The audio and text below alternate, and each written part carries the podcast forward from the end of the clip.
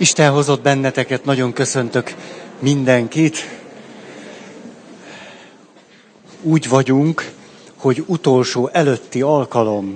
És ez azt jelenti, hogy tulajdonképpen a témánkat nem fejezzük be egyáltalán, hanem inkább csak most le fogjuk majd zárni, és aztán szeptemberben tovább folytatjuk reményünk szerint. Viszont a következő alkalomra tudjátok, hogy írhattok kérdéseket. És akkor a mai alkalomnak a végén lehet hozni a kis cetliket, papírokat, amire tudtok írni, és akkor abból fogok készülni, hogy próbálok valamit majd szólni a ti kérdéseitekhez. Nem muszáj a témánkra vonatkozó kérdéseket írni, azok bármire vonatkozhatnak, csak fontosak legyenek nektek. És ott tartunk, hogy a család mentálhigiénés funkciói, a nyolcadik pontot járjuk körbe, mert a nyolcadik pontnak nagyon sok alpontja van. Az első, ugye ez volt, most nem az alpont, hanem a nyolc pontot csak gyorsan mondom. A család a világra vonatkozó információkat összegyűjtés továbbadja. Kettő, visszajelzést és útmutatást ad. Három, világképet és életfilozófiát közvetít. Négy, a család eligazít, segít a problémák megoldásában. Öt, konkrét segítségnyújtás tapasztalatát adja. Hat, pihenés és regenerálódás helye. Hetes, referencia és kontrollcsoport. És a nyolc, az önazonosságunk forrása.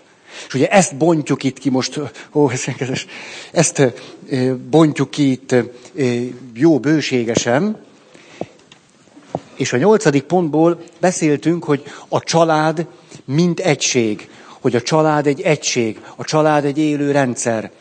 Erről hosszan beszéltünk, hogy mennyire nem is tudatosul bennünk az, hogy mindannyian már két-három éves korunktól kezdve érzékeljük, hogy valaminek a részei vagyunk, hogy van itt egy család, hogy két-három évesen már a mi tudat megjelenik bennünk, hogy emlékeztek a történet, hogy az öt éves kisfiú azt mondja, amikor a kistesóját el akarja vinni a keresztapukája, hogy ott vele aludjon.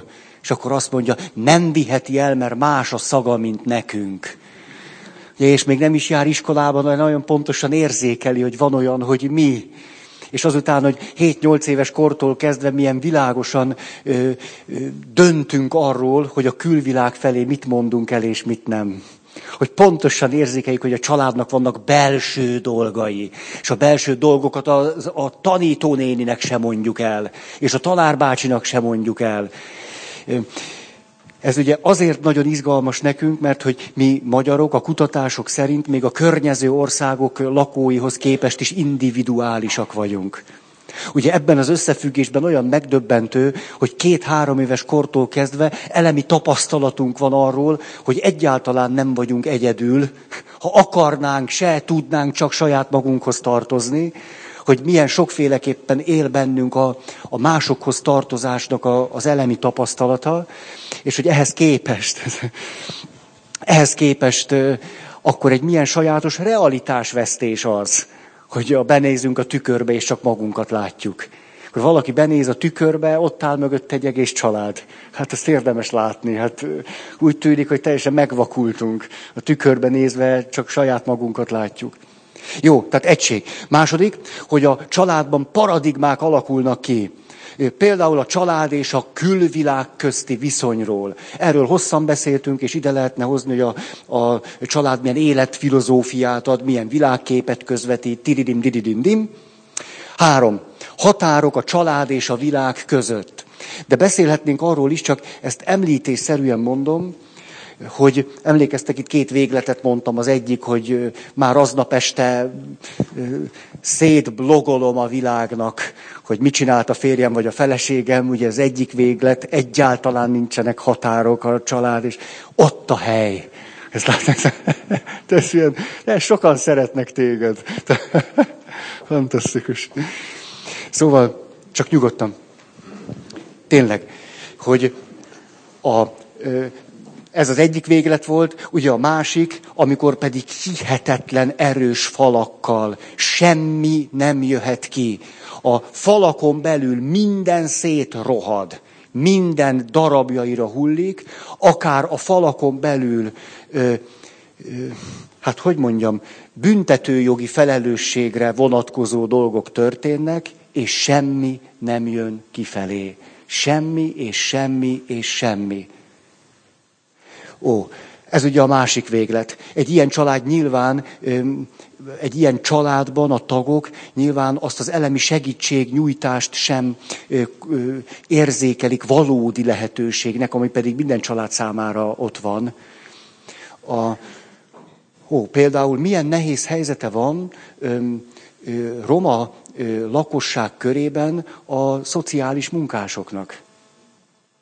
A szociális munkás akkor tud segíteni, hogy a családnak bizonyos belső életéről valami információt kap. Most a rendőrről már ne is beszéljünk. Sokszor azért nem tud segítségnyújtás történni, mondják az ismerőseim, akik cigánypastorációval foglalkoznak, mert nagyon hosszú időnek kell ahhoz eltelnie, hogy egy roma család egy kívülről jövő segítőt egyáltalán segítőnek tudjon elfogadni. Olyan fontosnak tartják a belső határokat. És inkább sokkal nagyobb nehézségeket hurcolnak, mint hogy valakinek beszéljenek magukról, és aztán ezáltal segítséget lehessen kapni. Ó, hát, na, ezt csak fölvillantottam. Szóval nem olyan egyszerű, mondjuk ezzel kapcsolatban sok kérdés, mint ahogy mi gondoljuk. De hogy működik az úgy. És akkor érdemes volna természetesen most csak említés szintjén a, arról is beszélni, hogy belső határok is vannak. Ugye beszéltünk például generációs határokról. És milyen fontos, hogy legyenek belső határok. Hihetetlen fontos, hogy vannak határok. Akkor egy családban nincsenek határok, vagy elégtelen határok vannak, attól, a, attól nem a szabadság növekszik, hanem a szorongás. Hát ott, ott minden esik szana szét össze-vissza. Hát a sejtnek is vannak határai, kell, hogy legyen egy sejtnek fala, hát egy családnak is, hát szóval, hát határok nélkül nem lehet létezni. Kellenek a határok. A határ, na, a kérdés azonban az, hogy milyen határok vannak, és például a családon belül háromféle határt szoktak megkülönböztetni. Azt mondják, hogy vannak rugalmas határok. Például, hogyha a gyereknek van szobája, és a szülőknek is van szobája, és a gyerekek a gyerekszobában alszanak, a szülők a szülők szobájában.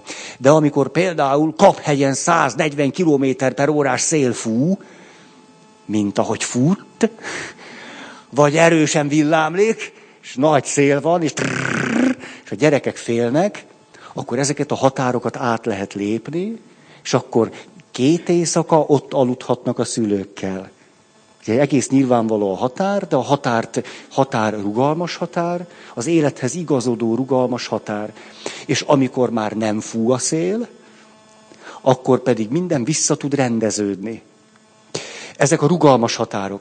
Vannak merev határok. Édes fiam, ott a szobád, menj be, aludj ott. Anya, anya, akkor legalább a villanyt ne olsd le. Éjszaka sötétnek kell lenni. Attól éjszaka. Hmm. Ezt nevezhetjük merev határnak. Elég rettenetesen hangzik. És aztán léteznek diffúz határok. Például mikor a gyerekeknek van gyerekszobája, a szülőknek van szülőszobája, vagy Tehát van egy szobájuk, ahol vannak, és a... de a gyerekek össze-vissza alszanak, ahogy nekik jól esik. Átmennek, nem mennek át, itt alszanak, ott alszanak, bemásznak, rámásznak. Ha túl sok diffúz határ van egy családban, nem tesz jót az egészségnek. Ez csak egy rövid, hogy a határok nagyjából olyanok, mint az ajtók.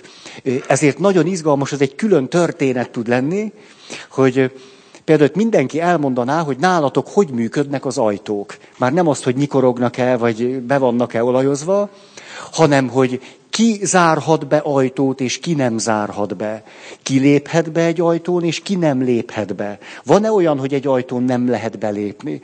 Van-e olyan, hogy egy ajtón bizonyos rítus után lehet belépni? Tehát például a szülő kopog-e, amikor a gyereke fürdik. Egy szülő szabadon bemehet a fürdőszobába, amikor a gyereke fürdik. Vagy nem mehet be szabadon kopog, és úgy lép be, meg se várva, hogy onnan hangzik valami, tehát a kopogás kifejezetten csak egy, egy funkcióját vesztett rituálé, vagy pedig megvárja, hogy a gyerek azt mondja. A szülő mikor kezd el kopogni a fürdőszoba ajtaján? Ha elkezd egyáltalán kopogni a fürdőszoba ajtaján. Ugye, hogy például az apa bemegy a fürdőszobába, amikor a lánya fürdik. Hány éves korig megy be, és hány éves kor után nem megy be? Hány éves kor után kezd el kopogni a fürdőszoba ajtaján? Történhet-e olyan, hogy kopog a fürdőszoba ajtaján, és olyan, amikor nem kopog, hanem beront a fürdőszoba ajtaján? Ó, hát ezek hihetetlen fontos helyzetek. Hát ebből egy döbbenetes mi mindent lehet leírni, család történetek, az, vagy család történet az ajtók szemszögéből. Roppant izgalmas téma. És hát akkor még, ó, oh, hello, hello, és akkor még egy ifjú férj. És, a, és akkor még nem is beszéltünk arról, hogy egyáltalán van-e olyan, hogy az ajtókban kulcs. Zárhat-e vele ki kulcsal be egy ajtót, vagy nem zárhat be? Roppant jól le lehet írni családtörténeteseket, hogy amíg itt laksz nálam, ezt az ajtót nem lehet bezárni. Kinek van joga bezárni egy ajtót, és kinek nincs joga bezárni? Tí, hát ez, ez egy, egy egész univerzum, csak az ajtók. Aztán az ablakok, egyéb nyílászárók. Tehát, ez, tehát látjuk, hogy ez egy végtelenül érdekes téma. A, tényleg most csak úgy visszafogom magamat, mindenről hihetetlen mennyiségű történetet lehetne elmondani. Hogy, hogy például hogyan áll be egy zavar egy kapcsolatba, mikor mondjuk a lány azt gondolja, hogy már kopognia kéne az apjának, mikor belép a fürdőszobába, az apa pedig hogyan gondolja, hogy nem kell kopognia, mikor belép a fürdőszobába. De nem valószínű, hogy mondjuk egy tíz éves vagy egy tizennégy éves kislány minden nehézség nélkül szól az apjának, hogy most már kopogjon.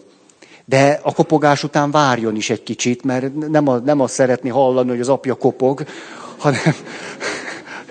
Tehát, hogy ez például hogy van, hogy milyen zavarok tudnak beállni abból, hogy másképpen gondoljuk, hogy egy ajtón hogy lehet bemenni, vagy nem. Vagy hogy mit csinál egy szülő, mikor a serdülő gyereke rákap arra, hogy folyton folyvás kulcsra zárja az ajtót. Ugye, mi, mi, mi történik ilyenkor? Hú, ez egy elég komoly határ. Vagy hogy a szülő meg akar valamit beszélni a gyerekével, a gyereke kulcsra bezárta az ajtót. Mi történik ilyenkor? Ci! Na, tehát határok, amiből nagyon sok mindent láthatunk, hogy mi történik, hogy, hogy, hogy van ott a család történet. És akkor a negyedik volt, közös probléma kezelési mód. Ugye itt mondtam, hogy a, a gyerek előtt ne. Ugye, és hogy az ideológia, hogy miért nem tanultam meg németül, mert ugye ez németül hangzik el, és nyilván többféle választ lehet adni arra, hogy a gyerek előtt ne. A, én történetesen azt a választ adtam, hogy azt mondtam, hogy na ez a nyelv nekem nem kell. Amin kirekesztettek engem a szülők az életükből, beleértve a nagyszülőket is. Más nyilván adhatott volna más választ, és azt mondja, just is megtanulok. Titokba is megtanulok, és amikor elkezdek németül beszélni, már fogom tudni, mit mondanak, tök izgi. Ó, mindesetre én nem ezt a választ adtam, hanem nagyon... Azután, öm, például, öm, mikor jegyes ö, párok jönnek, egy csoportban szoktam velük találkozni, mindig egy kérdés, hogy hogyan születnek a döntések a családban. Ha van egy probléma, az hogy oldódik meg nálatok? Ez egy nagyon izgalmas kérdés. Volt olyan csoport, ahol volt mondjuk 10-11 nagyon fontos kérdés a családtörténetről, és ez a kérdés volt a legközpontibb téma. Ez úgy előjött, nem bírtunk ettől elszakadni. Mert volt, aki azt mondta, hogy tehát miért így történtek? Vagy jé, hát nálunk ez így volt. Nagy rácsodálkozások. Olyan is nem egyszer van, hogy tulajdonképpen nem tudjuk, hogy hogy születtek a döntések a családban. Kőző, hogy tényleg, hogy, hogy nem furcsa ez, hogy élünk egy családban, és itt ülünk mondjuk 20-30-50 évesen, és erre a kérdésre nem is tudunk válaszolni. Hát hogy? Hogy is volt? Te ki döntött el? Vagy hogy, hogy dőlt az el? E, egészen a titok fájtla tudja beborítani azt a kérdést, hogy, hogy hogyan is születtek ezek a döntések. És nyilván ez a kérdés, de ebben megint nem szeretnék most belemenni, hogy a férfi hozza a döntést, a nő hozza a döntést, demokratikus döntés születik, ugye ami egy nagyon izgalmas dolog, hogy mit nevezünk demokratikus döntésnek, és az hogy alakul ki. Ugye a, a feleség azt mondja, hogy ez egy demokratikus döntés volt, a férj nem gondolja így. Vagy a férj gondolja azt, hogy demokratikus döntés, a feleség nem gondolja egyáltalán így. A férj azt gondolja, ő hozta a döntést, a feleség meg elmondja a barátnőinek, hogy ha-ha-ha meg volt az csinálva. Ugye, ezért könnyű az én férjemben, van szépen ügyesen elkezdem neki mondani, csak úgy fölröppentem a témát, aztán el is ejtem, mintha nem volna fontos. Hogy közben be van írva a naptárba, hogy, hogy hogy vannak a fázisok, a lépések, hogy hogy kell, és akkor végül a férfi kimondja a döntő szót, ugye, amit a nő már régen elhatározott, és végig boronálta az utat. Hát ez óri, ihetetlenül izgalmas. És aztán, hogy mit gondolunk arról, hogy miért jó az, ha a férfi hozza a döntést? Miért jó az, ha demokratikus döntés születik? És miért nem jó az, ha nem olyan döntés születik? És aztán persze, hogy mi történik mondjuk akkor, hogyha van egy domináns nő, és van egy nem domináns férfi. Ismerünk ilyet is, ugye? Tehát léteznek nem domináns férfiak. Ilyen van. És léteznek domináns nők. Most, ha ők összetalálkoznak, nem egyszer a, mondjuk a kiegészülés témája kapcsán szívesen összetalálkoznak. Szíves a férfi azt mondja, jaj, de jó, van itt valaki, ez úgy berendezi minden, ó, én megnézem a tévét. A, de, egyáltalán nem olyan egyértelmű, hogy egy, egy nem dominanciára törekvő férfinek rossz az minden szempontból, hogy ő nem domináns. Hát, de hát különben miért lenne együtt azzal a nővel? Ha, nagyon kényelmes is tud lenni. Olyan praktikus tud lenni, és ezer dolgot tudnánk mondani. Most például a, az egyházi közgondolkodásunkban kifejezetten kártékonynak tartom, hogy Pálapostolra hivatkozva ütjük, vágjuk azokat a párokat, ahol nem kell nagyító ahhoz, hogy lássuk, hogy nagyjából kihordja a gatyát. Nem kell hozzá túl nagy ész, hogy lássuk. És akkor, mikor egy sajátos ilyen, hát ezt nem is nevezném teológiai ideológiának, valami vallási ideológia nyomán szegényeket elkezdjük móresre tanítani hogy de azért, hát amikor egy férfire rászólunk, hogy, hogy legyen, ugye, hát önmagában egy paradoxon, nem? Rászólni egy férfire, hogy szedje össze magát. Hát, hát szóval, és hogy összeszed, na jó, hát az egy férfias, na jó, tehát ezt hagyjuk is. Tehát, tehát ők például úgy tudnak működni, és ha megfeszülnek, se tudnak másképpen működni. Legfőjebb tudják a helyzetet árnyaltá tenni. Képesek belátni, tehát hosszú út vezet ahhoz, hogy. Hát, ezt kifejezetten akartam mondani. Kártékonynak tartom, mikor egy ilyen dinamikájú párnál Pálapostolra hivatkoz egy ilyen vallási ideológiától gőzölten, őket rá akarunk valamire szorítani. Úgyhogy folyton folyvást rosszul érezzék magukat attól, ahogy a nők egyáltalán képesek működni és a döntéseket hozni. Hát nem jobb nekünk az, meg nekik, ha akkor egy olyan dinamika alapján élnek, ahogy tudnak. Hát, hát persze, hogy jobb. Az más kérdés, hogy elégedettek-e vele. Az megint egy más kérdés. Na, Oké. Okay. Tehát például volt-e nálatok olyan, hogy családi kupak tanács? Há, nem. Hát, hogy, hogy soha nem volt, hogy összejövünk, nem tudom én, nagy asztal körül, vagy a konyhába. A konyha nagyon alkalmas tud ilyen dolgokra lenni, és akkor megbeszélünk valamit. Hogy valahogy együtt nézünk meg egy kérdést, ahol nem biztos, hogy annak kell lenni, amit a gyerek mond, de attól még elmondhatja, hogy ő ezt most hogy meg mint látja. Na jó. Igen, nem tudom, itt, itt olyan nehéz egyensúlyt megtalálni, a végtelen mennyiségű történetet lehetne hozni, de hát akkor jó. A, talán meséltem nektek ezt, egy döntéshelyzetről, egy probléma és egy konfliktus, ami eh, hihetetlen mélyen belém ivódott, ez pedig egy karácsonyhoz kapcsolódik. Ugye karácsonykor a gyerekek érzékenyebbek, mert nagyon várják az ajándékot ha erre vissza tudtok emlékezni. Minden esetre mi a tesommal körülbelül karácsony előtt egy hónappal elkezdtünk fölfedező útra menni, és az eldugott ajándékokat igyekeztünk kikutatni. Ez egy hihetetlenül izgalmas dolog volt, mert ugye a szüleim teljesen össze-vissza dolgoztak, mert hogy apukám pilóta volt, anyukám stewardess, ezért aztán majdnem mindig volt valaki otthon. Mármikor, hát ha nem, akkor nagymama. Tehát ez egy, ez egy kifejezet, de néha megtörtént, hogy magunkra maradtunk, és akkor elkezdtük cserkészni az ajándékokat. És nagyon érdekes volt, hogy valamikor ugye az általános iskola vége felé rájöttünk arra, hogy most már több örömet okoz az, ha tényleg nem tudjuk, hogy mi lesz az ajándék, mint hogyha ki, kikutatjuk. És nehéz voltám ö, olyan nagy meglepetés színlelni, mikor az ajándékok 80%-át földerítettük karácsony előtt, és csak úgy föltételezem, hogy apukámnak azt a néhány ajándékát nem láttuk, amit az utolsó pillanatban vett a benzinkútnál. A...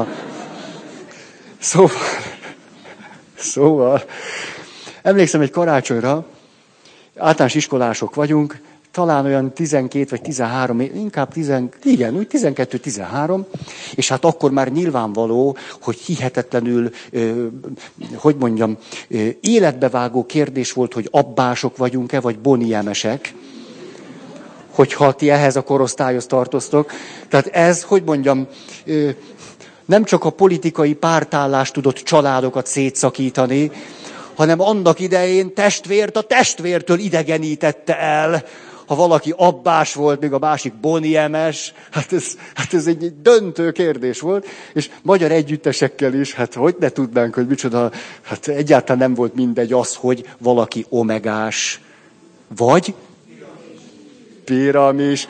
Ez, várj, ez, ez, ez, ez, de az omega és az LGT között is egy, hogy mondjam, egy, egy áthidalhatatlan szakadék feszült a mi gyermeki világunkban. Tehát ezt el kellett dönteni. Nem lehetett mismásolni, de azzal ki is jelölted az osztályban a helyedet. Ez a... Ugyanígy, hogy hát, én nem tudom, én hát 66-ban születtem, tehát nem tudom én, hát számoljatok, nem, nem kell számolni, csak hogy, hogy ugye ez a csövezős korszak, tehát akkor volt divat a csöves nadrág. Hát, hogy, hát univerzum választott el a trapézgatyásoktól. Az osztályban nagyon világosan voltak trapézosok, hát, hát ezekre mi csöves gatyát hordunk, úgy néztünk a bolondokra. Tehát, hogy, hogy, tehát valahogy az volt a benyomásunk, hogy nem valószínű, hogy emberek lesznek. Tehát, tehát aki általános iskolában trapézgatyát hord, az más bűnre is képes, hát ez egészen abszurdum. De a, arra is emlékszem, hogy a szüleink nem voltak hajlandók csövesíteni a nadrágot. Ugye hát nyilván olyan csöves gatyát nem lehetett kapni hát a 70-es években. Ezért aztán mire volt szükség? A lány osztálytársaink csövesítették a nadrágokat, ugye megvettük a Trapper Farmert, ugye nekem csak az jutott, sosem volt általános iskolában Lévis farmerem, soha, pedig nagyon szerettem volna. A farmer kabátról ne is beszéljünk. Az az elérhetetlen vágyálom kategóriája volt, amit csak hihetetlenül undorító, kiválasztottak hordtak nálunk, akiket eh, irítséggel, vegyes megvetéssel közösítettünk később ki. Szóval a lányok akik ugye 12-13 évesek voltak, úgy tanulták meg a varrás alapjait, hogy szét kellett fejteni a trapper farmereinket, és csövesíteni kellett őket. És hogy micsoda izgalom volt az, ahogy azok a szép csajok, a mi gatyánkat varogatták, ugye, és ez aztán a fantáziálásra bő teret adott, és hogy hogy a fiú WC-be hogyan próbáltuk föl a reggel átadott csövesített gatyát, amit például rám sose ment föl. Hogy ez hogyan volt egy újabb, újabb rettenetes fájdalomforrás, egy újabb napot kell várni, és hogyan magyaráztam el annak az egyébként nagyon csinos lánynak, akivel hát még csak nem is álmodtam, hogy valaha is valami közelebbi kapcsolatba kerüljek, hogy, hogy na, tehát, hogy vastagabb a vádlim, meg a combom, és hogy följebb is kell hely. És, a, és akkor, tehát említett többször próbál, és fölment, hát és hogy hogyan húztuk föl a csöves gatyát. Hát, hát ha, ha, nem volt nektek ilyen, hát az nem ment föl, az nem úgy, hogy fölvetted, az centinként kell föl, föl nyomatni, szuszakolni, és itt a bokánál nagyon durva. Tehát ott, ott sokszor olyan, olyan, hogy hát ezt föladom. Tehát az lehetetlen, hogy ezen itt átmenjen, de aztán valahogy mindig sikerült. Na, tehát ez omega LGT, omega piramis, Boniem abba, ó, most, most is úgy vagyok egyébként. Na jó.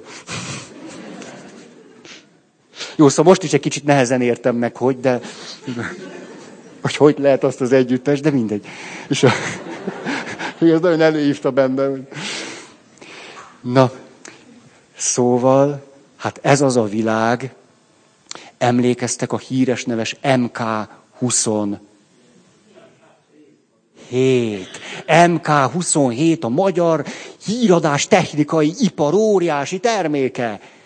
Keki színű, rettenetesen undorító, teljességgel használhatatlan hangminőség, de azt lehet kapni. De mi, hm, a szüleim gondoltak egy nagyot, és azt mondták, 13 évesek a fiúk, adunk nekik magnót. Látszik, ez egy nagyon izgalmas téma lesz. És akkor a következő történt, csak hogy egy probléma, és a probléma hogy oldódik meg, és hogy egy élmény erről. Az történt, hogy ugye szenteste, karácsonyfa, bontogatjuk, egyszer csak kibontok egy magnót. Rá van írva, hogy Ferié. Egy ITT magnó volt, most is világosan emlékszem. Egy ilyen nagyon egyszerű. Nézem a testvéremet. A testvérem is kibontja, és neki egy Blaupunkt, rádiós magnó.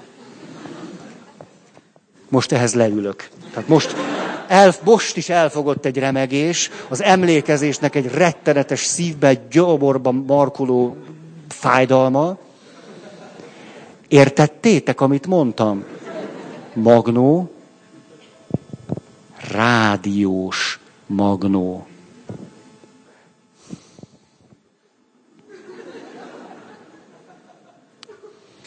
Hát, hogy mondjam, tehát az önfelett örömnek nem nagyon látszottak a redői az arcomon, bár kaptunk négy-négy darab polimer kazettát is hozzá, ami szintén a minőségéről volt nagyon híres. És kialakult ott a szenteste egy konfliktus. A szüleim látták, nem tudom, hogy mire gondoltak egyébként, tehát, hogy ez úgy simán, á, simán átcsúszik-e, így tehát, hogy a karácsony este olyan fenkölt hangulatban leszünk, hogy, hogy jó, de nem számít az, ugye, hát, hát 13 éves vagyok, ne hülyéskedj, mert azon, a, a, hát a, a, a csöves trapéz gatya is élet, élet-halál kérdés. Nem, hogy magnó, vagy rádiós magnó, hogy ilyen rettenetes íz, és akkor szüleim lá, zavarba jöttek, mert látták, hogy ez így, hát néztük egymásét. Hát akárhogy is, az enyémen alig volt gomb. Hát ne is arra, hogy a 13 éves fiúnak, hát, hát a testvérem meg tele volt gombokkal. Hát és az enyém ilyen fekvő helyzetű volt, ugye azt tudtuk, hogy ez a leggagyibb. Tehát ami így fekszik, és a hangszóró fölfele nyomja a hangot. Hát ez micsoda? Hát ki van ott fölfele? Hát... a testvér az rendes, az rendes volt, az úgy állt, ahogy kellett. Ezt lerakták, és az állt, és az... Ó, hát, hát komolyan elsötétült a világ, és, és nem is értette, hogy miért enyém a magnó, és nem tudom, tehát lehet, hogy azt gondolták, hogy a fordítva a testvérem akkor a balhét csap, hogy ezt, tehát, hogy ezt próbálták elkerülni, és gondolták, ah, Feri, az bele fog nyugodni. És a, tehát minden esetre az érzéseim nem hagytak nyugton, és akkor a szüleim is megzavarodtak, és akkor a következő, tehát a konfliktus föloldásának a következő zseniális módját eszelték ki, ott adhok, mondhatjuk így. Döntsétek el ti.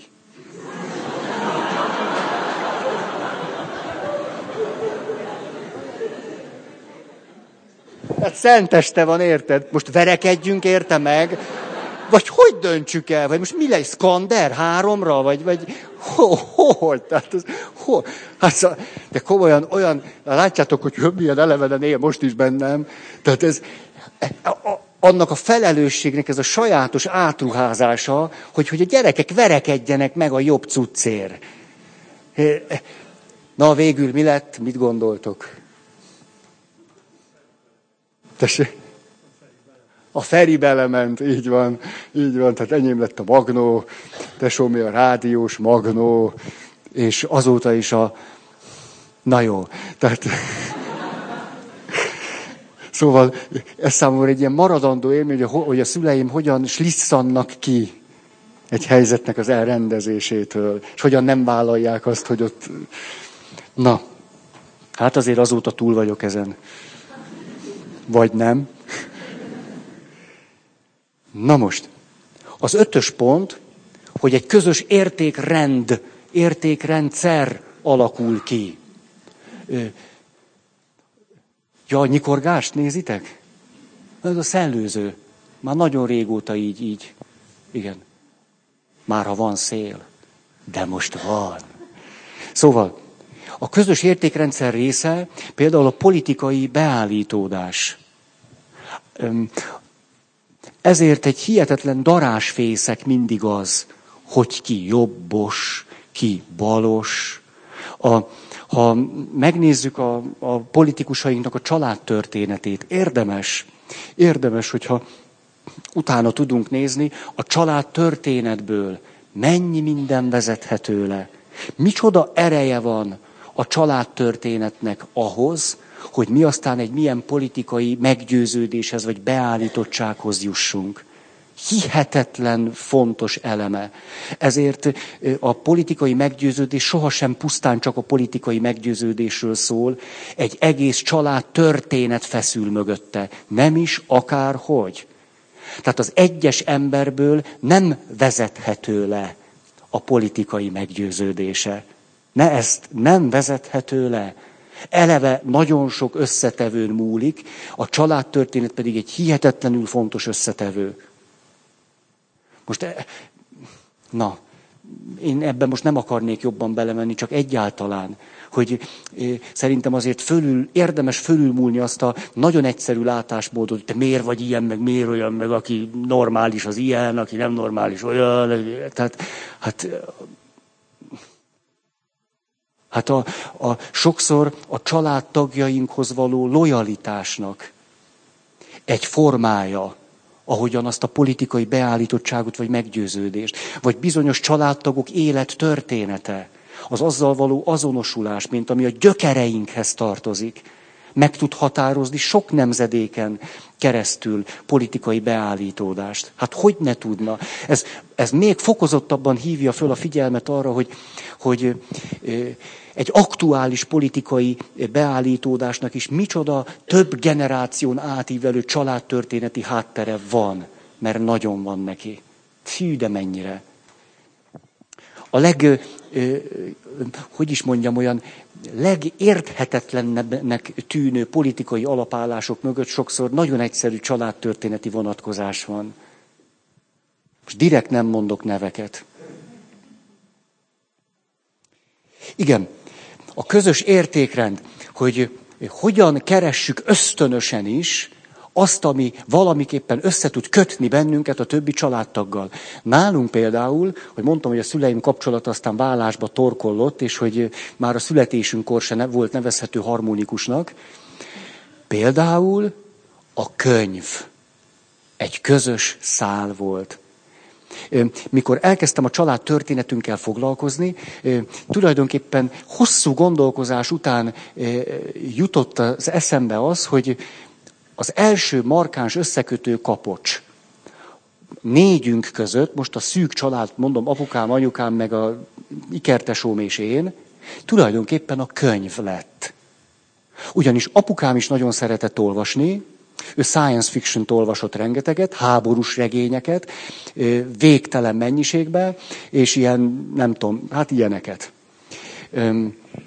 Az édesanyám is rengeteget olvasott, de teljesen más miatt. Az édesanyám szép irodalmat szeretett olvasni, és Agatha Christie regényeket. Miután nagyon jól beszélt angolul és németül, ezért minden londoni útjáról megajándékozta magát egy-egy Agatha Christie regénnyel. Ezért aztán nekem egy ilyen családi élményem az, hogy a, a, a könyves polcon van egy sorozat. Tik-tik-tik-tik, egy csomó angol nyelvű krimi, amiket ő nagyon szeretett olvasni. És ezért egy alapélményem az, gyere Tibor, kitisztult a légutad? Jó van. Igen, múlt héten nagy zavar be.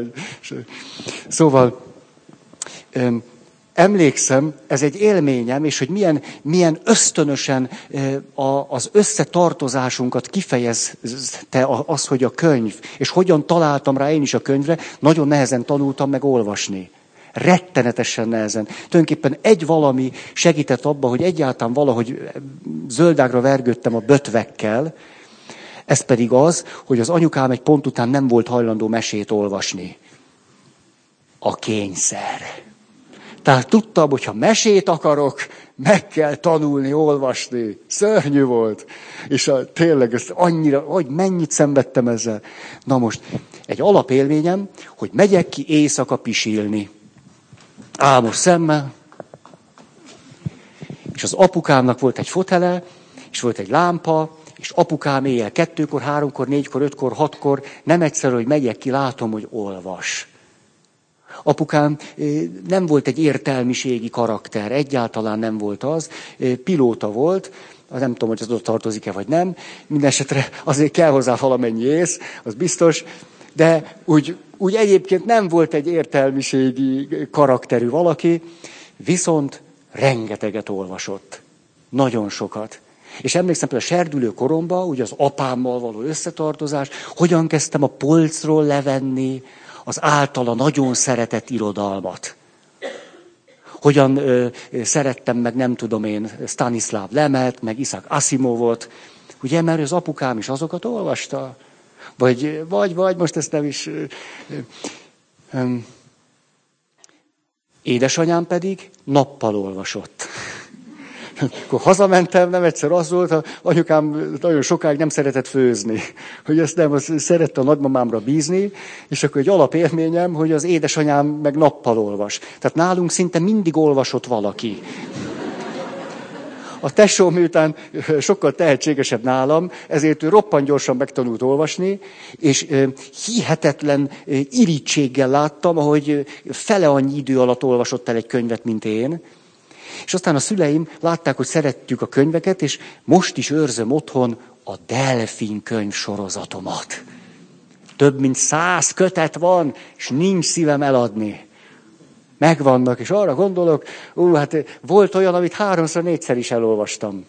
Ah, de jó volt az a Delfin könyvsorozat. Na most, tehát a családban nálunk mindig olvasott valaki. És hogy emiatt most is, szóval, hogyha kezembe veszek egy könyvet, tele van a szobám könyvekkel, akkor ez a rácsodálkozásom sok évvel ezelőtt tulajdonképpen összeköt az apámmal, és összeköt az anyámmal, és összeköt a testvéremmel, akkor is, ha a szüleim nem élnek már, és hogyha tesommal csak ritkábban találkozom, akkor is. A könyv, mint közös kincs, vagy közös, a közös értékrendnek egy szimbóluma. És a család történetünkhöz az is tartozik, hogy, hogy anyai ágon svábok vagyunk, és ennek az lett a következménye, hogy 45-ben sikerült belefutnunk egy vagyonelkobzásba, aminek a következtében az összes könyvünket, már pedig a nagyszüleimnek is sok könyve volt, a budaörsi könyvtár alapjává tették. Mikor megtörtént a rendszerváltás, akkor megkérdeztem egy jogászt, hogy van-e esélyem arra, hogy a budaörsi könyvtárból mondjuk az ott lévő több ezer ex libris ellátott könyvünket valahogy vissza lehessen szerezni. Kiderült, hogy semmi esélyem, ami egészségedre. Ami egyébként egy jópofa dolog, nem? Tehát van egy könyvtári könyv, bele van írva, hogy ex libris és a nagypapám neve, és mégsem lehet az enyém. Emlékszel, hogy ezt a fájdalmamat hogyan hordoztam? De hogy a könyv így egyszer csak a nagyszüleimmel is összekötött. Egyszer csak érzékeny lettem a könyv témára, és kiderült, hogy a, a mi könyveink a Budaörsi könyvtárnak a tagjai. Ennek egyáltalán nem örültem, de rögtön éreztem, hogy na hát milyen sajátosan. És hogy például hogy a könyveknek a gyűjtése. Akkor gimnazista voltam, már nem matchboxot gyűjtöttem, mint előtte, hanem könyveket. Ah, rengeteg könyvet, amit aztán, amikor utazgatni volt kedvem, eladogattam. Ó, és akkor egy csomó könyvet eladtam, hogy tudjak utazni. Na, a közös értékrend, azért hoztam a könyv témát, mert lehet, hogy búvó patakként a miénk hogy szinte úgy kell rácsodálkoznunk, vagy úgy kell felszínre hoznunk, hogy mi mindennel tudtuk kifejezni azt, hogy itt van valami közös értékrendünk, közös életszemléletünk, vagy életmódunk. Oké. Okay. Egyébként nagyon érdekes, a kutatások azt mondják, hogy az értékrend átadása, átadhatósága szoros összefüggésben van a családtagok érzelmi kapcsolatával. Minél szorosabb, a szülők és a nagyszülők, gyerekeik és unokáikkal való érzelmi kapcsolat, annál biztosabban adják át a saját értékrendjüket. A szoros érzelmi kapcsolatból fakad, hogy az értékrend is átérkezik következő nemzedékhez. A másik, amit érdemes tudni, hogy például ugyanabban a nagy családban, mondjuk nagyszülők, szülők és gyerekek, Ugyanazt a helyzetet vagy történetet másképpen látják a nagyszülők, természetesen, és másképpen mondjuk a serdülő gyerekek vagy unokák. Serdülőkorunkban inkább a különbségeket hangsúlyozzuk, mert le kell válni otthonról. A nagyszülők pedig milyen hihetetlenül érzékenyek arra, hogy a családot egységben lássák, és egynek lássák ugyanazokat a dolgokat mennyire kevésbé tartják fontosnak, ami a különbségeket hozza, és hogyan érzékenyek arra, hogy itt egy egy családról van szó.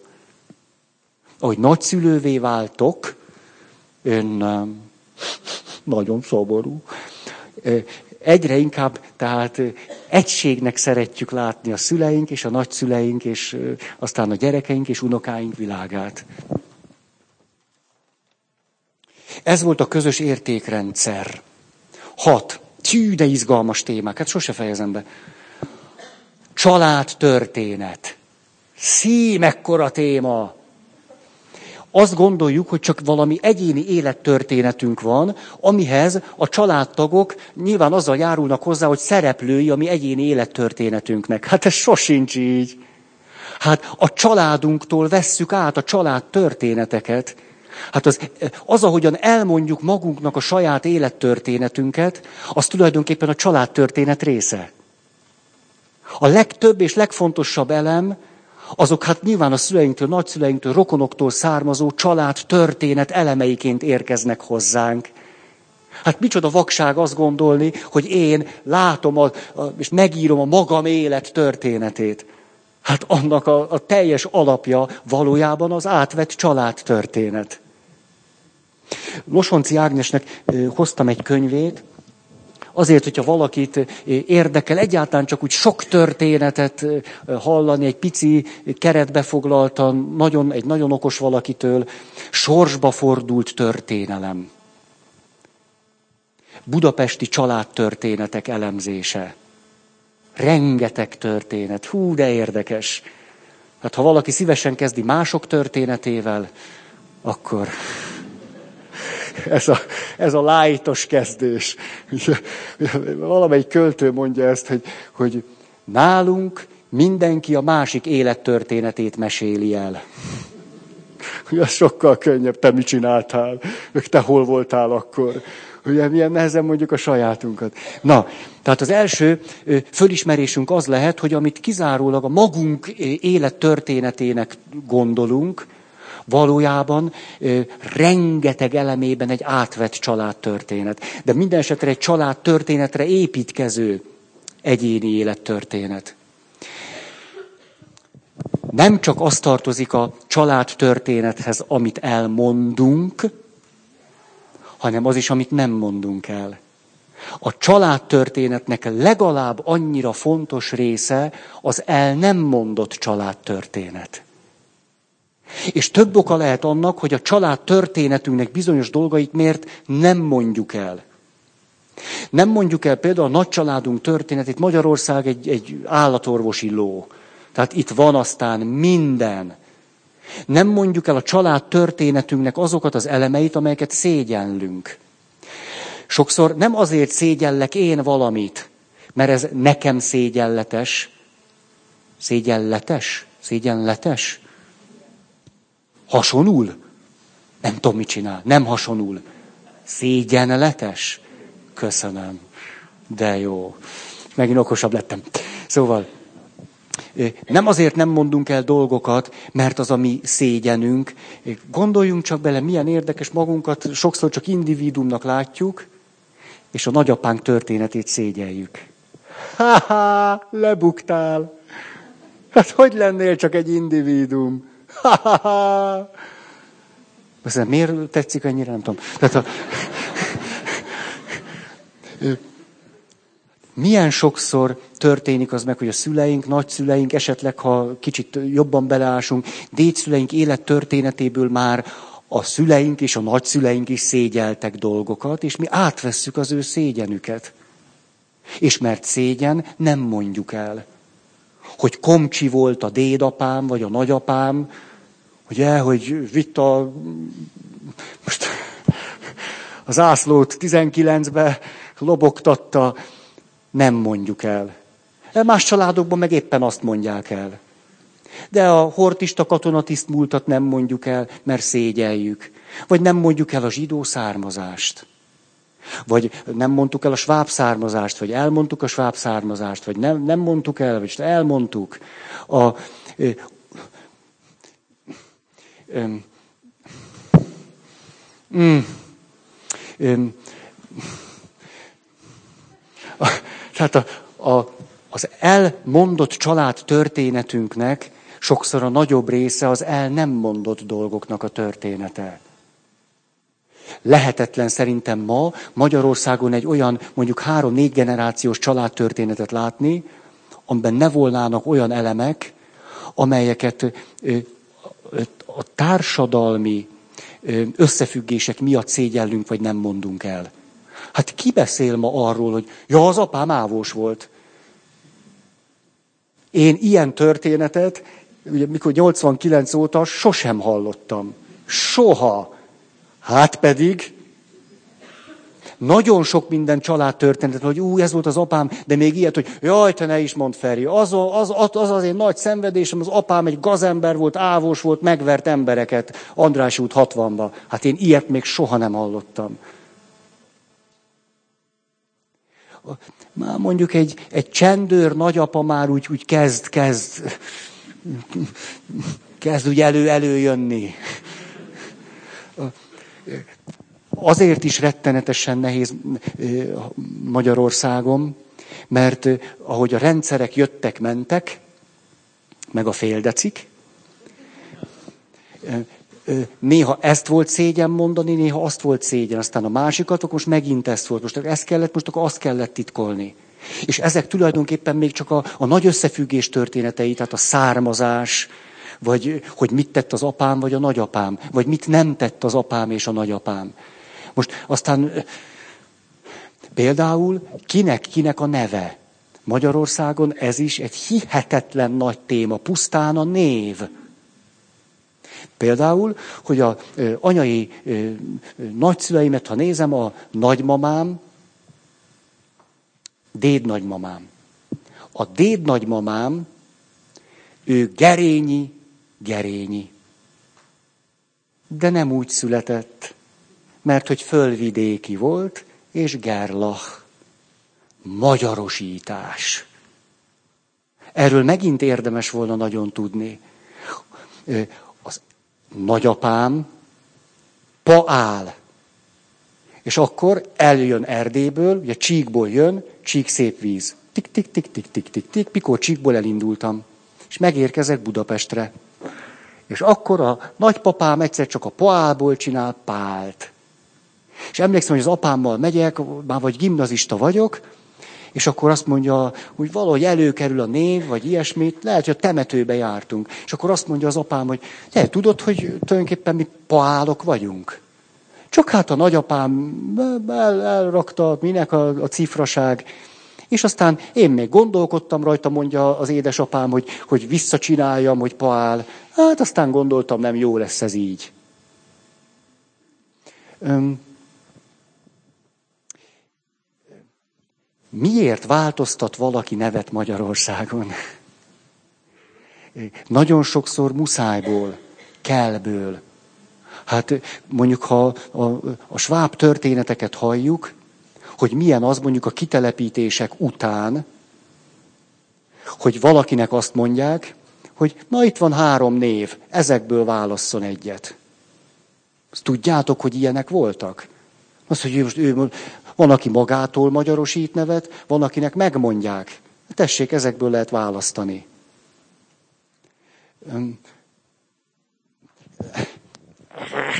Ezek most azok, amik úgy, úgy nagyon masszívan a történelmi összefüggésből jönnek.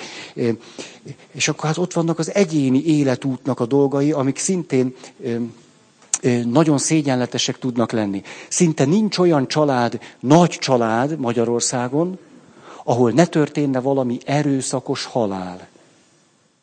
Például az erőszakos halál az egy, az egy klasszikus olyasmi, amiről nem szoktunk beszélni. Ha valaki öngyilkos lett, rettenetes tabu tud lenni. Ha valakit így vagy úgy megöltek, pfú, hát az aztán pláne. De mi történik akkor, hogyha nem beszélnek arról a pici gyerekről, aki egészen kiskorába hal meg? Aki szülés közben hal meg? Hát nem egyszerű felnőtt korba derül ki, hogy volt kettőnk között egy harmadik.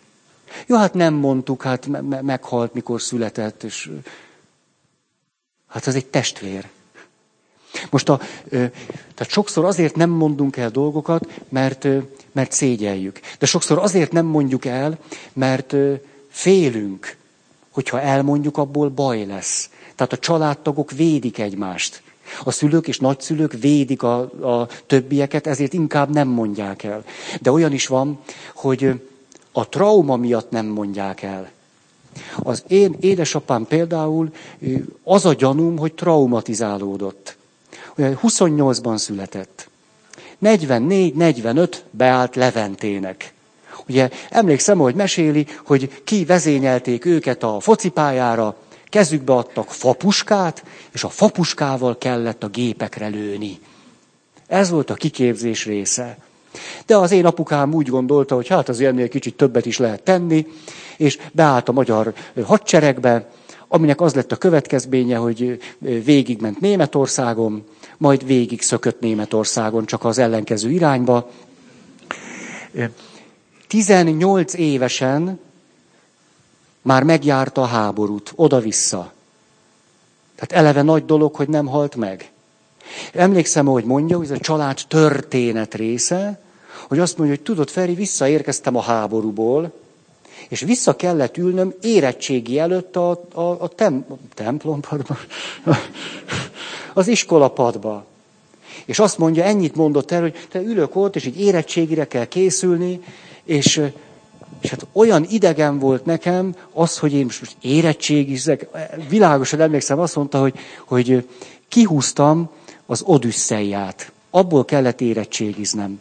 Szóval ott, ott fogtam ezt, a, hogy, hogy ezt a sztorit, ezt a, hogy, hogy, hogy, hogy, hogy Itaka így, meg Télemakusz úgy, meg, meg hogy hívták a kutyát?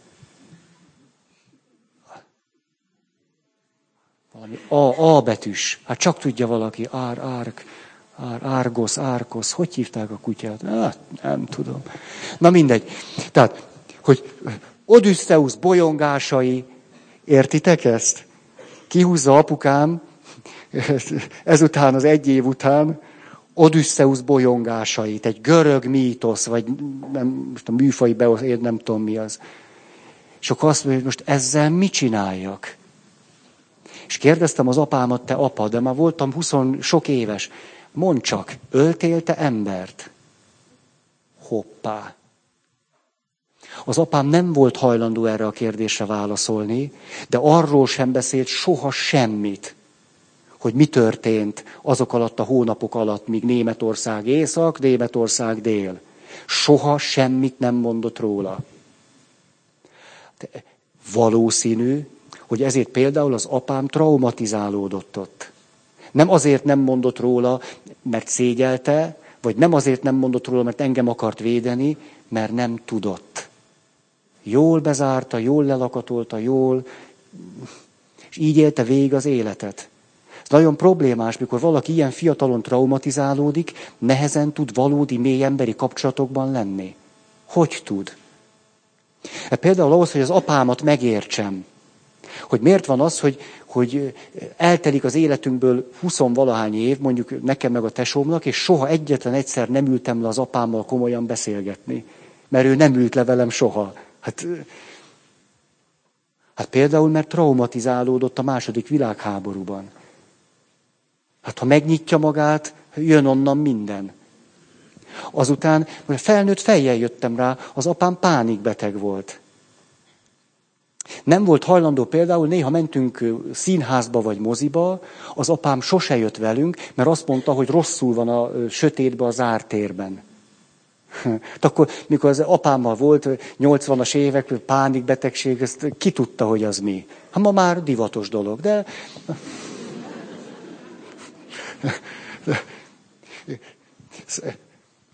Na, tehát a család történetnek hihetetlen fontos része, amit nem mondunk el. Sokszor éppen azért, mert, mert nem mondjuk el, a fontosabbik része. Tehát az, amit hogyha sikerülne megtudni, vagy, vagy elmondani, vagy kimondani, vagy megkérdezni, akkor kerülnének a kockák a helyükre, vagy a, a, az elemek. Akkor értenénk meg, hogy mi is volt. Nagyon hálás vagyok, tudjátok, olyan, olyan hogy miért kezdtem el a család történettel foglalkozni, azért, mert középiskolában fakultációt kellett választani. Nem tudom, hogy ez hogy van ma, ez kell-e vagy nem. Mindenesetre én a testnevelési egyetemre készültem, ezért biológiát választottam, a második pedig a történelem volt amit egyáltalán nem akartam választani, de a szabad választásnak a tere az egyik választásába merült ki, és a másikat azt úgy adták. És áj, történelem, na jó, mindegy. Biológia, történelem. És volt történelem fakultáció. Egy, egy olyan ember tartotta a történelem fakultációt, egy olyan tanár úr, aki teljesen testidegen volt a gimnáziumban. Például a monarchia szót monarchiának mondta, és az anarchia szót pedig anarchiának, és erről egyszerűen nem lehetett lebeszélni. Ez, ez miért kell, miért monarchia meg anarchia, nem tudom. De tudom, hogy 17 éves vagyok, amikor azt mondja a történelem fakultáció tanár, most pedig, miután ez egy fakultáció, mindenkinek van egy hete, hogy beszéljen az apjával és az anyjával, és egy egyszerű családrajzot, családfát el kell hozni a következő órára.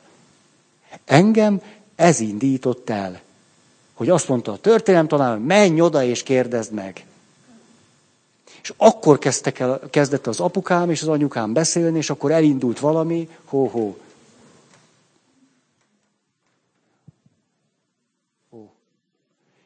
hívjunk-e mentőt.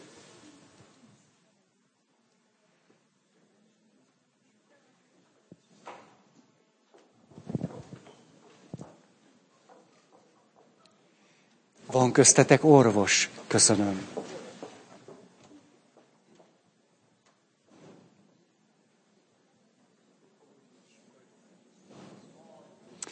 Lehet, hogy érdemes volna azt az ajtót, nincs, nem lehet kinyitni.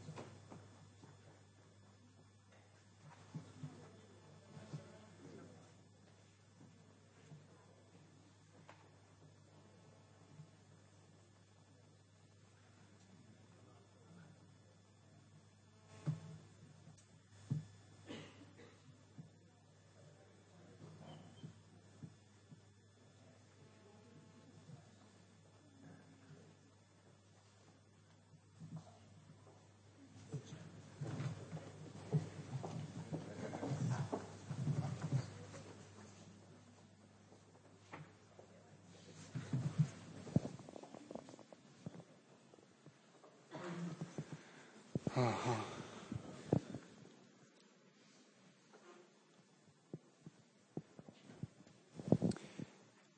Nem könnyű folytatni ilyenkor. Uh. Szóval ugye ott tartottunk, hogy a család történetnek van az a része, amit nem mondunk el, és aztán van az a része, amit pedig elmondunk. És hogy hogyan, azért is mondom, mert nem biztos, hogy hogy a véletlenszerű vagy alkalomszerű kérdéseken túl kérdeztétek a, a szüleiteket vagy a nagyszüleiteket. Pedig nagyon érdemes. Nagyon és nagyon. A második nagy segítséget akkor kaptam, amikor családterápiát tanultam, és a terápiának része volt az, hogy, hogy elég, köszönöm, hogy elég elég árnyalt család történetet kellett földolgozni, és úgy lehetett a saját család történeten kellett dolgozni, hogy az volt a minimum, hogy aztán onnan lehessen megérteni mások történetét. És akkor még újabb, újabb, nagyon sok minden információhoz lehetett jutni. Olyasmihez, amit ha nem kérdezek, sosem mondják. A negyedét se. Ezért nagyon érdemes kérdezni. És tudjátok, van ebben egy nagyon szép dolog. Sokszor mikor nem teljesen harmonikus szülőgyerek, vagy unoka-nagyszülő kapcsolat van, és egyszer csak odaállunk a szüleink, vagy a nagyszüleink, vagy valaki rokon elé, hogy mondd már nekem, hogy hogy volt ez. Beszélj nekem erről, kérlek. Kapcsolatok be tudnak indulni fantasztikus dolgok tudnak történni. Hogy egyszer csak az a nagypapa, vagy az az apa, aki valami miatt kirekesztett a családból, vagy egy vállás kapcsán egy szülő, egyszer csak azt köszönöm a segítségeteket. A, a vállás kapcsán soha nem látott, vagy régóta nem látott valaki, ez oda menni, és azt mondja, kérlek, mesélj nekem, hogy voltak ezek a dolgok. Fantasztikus folyamatokat tud beindítani az, hogy azt tapasztalhatják az előző nemzedék tagjai, hogy minket érdekel, hogy mi volt velük, vagy hogy történt az. Tehát már emiatt is nagyon izgalmas lehet. Még olyannal nem találkoztam, hogy valaki ilyen őszinte nyitottsággal odament, és azt mondta, hogy te beszélj nekem ki, az anyja, nekem ez fontos, tudsz valamit mondani? Hogy, hogy egy ilyen következetes és rettenetes elutasításban lett volna része. Biztos van ilyen, de hú, lehet, hogy már megér, megér egy próbát. Milyen izgalmas például ilyenkor megfordul valami a család történetében. Bizonyos szálak újra tudnak épülni. Ezért, ezért mondom, ezt lehet, hogy egy kicsit azt mondjátok, ilyen nyögvenyelős, meg nem mondok semmi újat vagy érdekeset, mindenki tudja magától, de közben de, de fontos ez, hogy esetleg tudatosan kezdjünk vele valamit. Most a család történetnek része a nem csak a beszélt, hanem az írott családtörténet. A dokumentumok. De izgalmas az, amit őrzünk képekben, őrzünk okmányokban. Kalandoztatok már a családi okmányok között? Hát de fontos az. Hí, kezedbe veszed a nagyapád érettségi bizonyítványát. Hát, hí, te izgalmas, akkor ilyen, ugye még a, milyen toll az az a, hogy mondják, töltőtoll. Ez ilyen töltőt, ilyen cirkalmas, jeles. Hát fő. Na, vagy melyek azok a papírok, amelyeket eldugtak. Micsoda nagy dolog ezt tudni, hogy mely papíroknak kellett mindig nagyon elől lenni, és mely papírokat dugták be valahova nagyon-nagyon-nagyon. És hogy milyen érdekes megkérdezni a nagyszüleinket, hogy miért oda dugták. Hogy bizonyos papíroknak hol volt a helye évtizedeken keresztül. Tehát a papírok, vagy a fényképek, nagyon, nagyon érdemes ezzel időt tölteni. A, hm, mondok itt akkor még egy picit a, arra is emlékszem, megyek édesapámmal a temetőbe. És egyszer csak megálltunk egy sír előtt, akkor voltam 17 éves talán. És ott egy név, évszám, és akkor azt mondja, azt mondja az apám, hogy tudod, itt fekszik a nagymamád. A nagymamám meg élt még. És 17 évesen mondta el az apám, hogy akit én a nagymamámnak hittem, ő, ha szabad így mondani, ugye mostoha nagymama, tehát az apukámnak nevelő anyukája, nem pedig a saját vagy édes anyja. Ez 17 évesen derül ki, elég hülye formája az információnak, nem? Hogy ott állsz egy sír előtt, és azt mondják, hogy ott van a nagymamád. Hát, ez, de hát az apukám nem volt ebben egy nagyon, hogy mondjam, járatos, vagy, vagy jaj.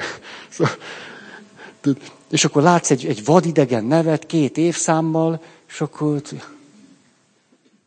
most ez hogy van? Egészségedre. A, ez például egy nagyon, és akkor ugye egyáltalán, tehát akkor elmentünk, hogy zúg a fejed, hogy most azt gondol, eddig azt gondolt a nagymama, most akkor nem nagymama, de most akkor, és akkor de hát akkor, de, de akkor nagymamámról nem tudok éppen semmit. Tehát itt vagyok 17 évesen, és egyetlen mondatom sincs a nagymamámról. Hát most ez egy nagyon hülye helyzet ám. Akkor kiderül, hogy akit nagymamádnak hittél, az nem az. Tehát közben meg az, de most akkor... A, és akkor egyszer csak a, az apám tudott beszélni arról, hogy mi volt az ő édesanyjával. Ugye? Mert, ha, mert miért nem beszélt a nagymamámról? Mert akkor ki kellett volna, hogy ez derüljön. Ha most nem mondhat el történeteket egy olyan valakiről, akivel nem történt ez meg. Ugye már nyilván most akkor oda meg a nagymamám, most, a nagymama az hogy volt? És az nem én voltam. Hát nyilván az anyám meg nem tudott az apai nagymamámról. Tehát 17 éves koromig tulajdonképpen az anyai nagymamámnak a nevét se ismerem. Hát, hmm. És akkor derül például ki, hogy hogyan halt meg a nagymamám. Rögtön kapok egy családi történetet, ami belehajlik a családi mítoszba, vagy mitológiába, de az egy külön téma. Majd erről mindjárt Fú, hát dehogy mindjárt. Mi, mi az, hogy mindjárt? Hát mindjárt vége. A, például egy ilyen történet,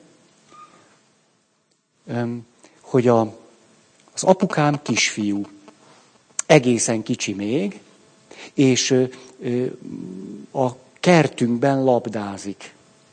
És a labda begurul a rózsabokrok közé. Ezt az apukám mesélte.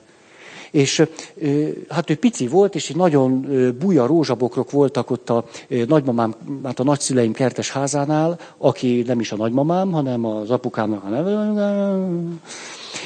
Én magam is emlékszem, egy gyerekként ott voltunk, és e, emlékszem a rózsabokrokra. Jó, ilyen tövisei voltak. És mi történt, hogy az apukám kisfiú, és szól, hogy anya, anya, vedd ki, légy szíves a lasztit a, a bokorból. Na jó, begurult oda, és ő nem, nem fér be, féltette is magát. És akkor a, a nagymamám, az bemászott, és jó csúnyán megsértette magát. Mi lett ennek a következménye? Az, hogy vérmérgezést kapott, és meghalt. És az apukám, aki egy kisfiú, aki szól az anyukájának, hogy menj be létszi a labdáért a rózsabokorba, mit gondoltok, mit gondol erről a helyzetről? Hát a legfinomabban szólva is azt, hogy megöltem az anyámat. Most két elemet összeteszek. Hogy egyszer csak 17 éves koromban kiderül, nem is az a nagymamám, akit annak gondoltam, de akkor megtudom, hogy ki a nagymamám, hogy hogyan halt meg. Az apukám már csak azért sem mondja, hogy magát vádolja a nagymamám haláláért. Hát most már értem, hogy 17 évesen miért megy el Németországba harcolni. Ha. Itt különböző hipotéziseink lehetnek, vagy lehetnének, mondjuk a ti lennétek családterapeuták, itt ültök, és hogy milyen ötleteitek vannak, hogy vajon miért ment el az édesapám 17 évesen a háborúba. Hát más épeszű gyerek féltette az életét, nem? Hát ő, de hogy ment alá, ő, hova lehet bújni? Az én apám pont másképpen. Ha, van a két esemény közt összefüggés? Ja, nyilván van. A, így például ez a család történetnek egy hihetetlen fontos eleme. De ezt az édesapám beszámolójából hallom. Ezért mindig az is nagyon fontos, hogy, hogy ki mondja el azt a történetet. Sosem tudjuk, hogy hogy történt. Valaki a történetet elmondja. Ezért az a személy is fontos, aki a történetet mondja. Mert az... az hm. Hű, tudom, ejhaj, ez, ez a, menj csak nyugodtan. A, Na, miért nem beszélek? Hát arra vártok. Szóval azt akartam mondani, hogy most akkor be kell fejezni. Azt gyanítom, majd megnézzük, hogy mennyi kérdés érkezik, és akkor lehet, hogy azért egy-két pontot még a következő alkalomra elmondok, hogy legalább ezt a, ezt a blokkot be tudjuk fejezni. A családtörténet és a családi mitológia hogyan különbözik egymástól. Hozzatok tehát akkor egész bátran kérdéseket, csak ide tegyétek le, és akkor köszönöm a figyelmeteket. Akar-e valaki hirdetni?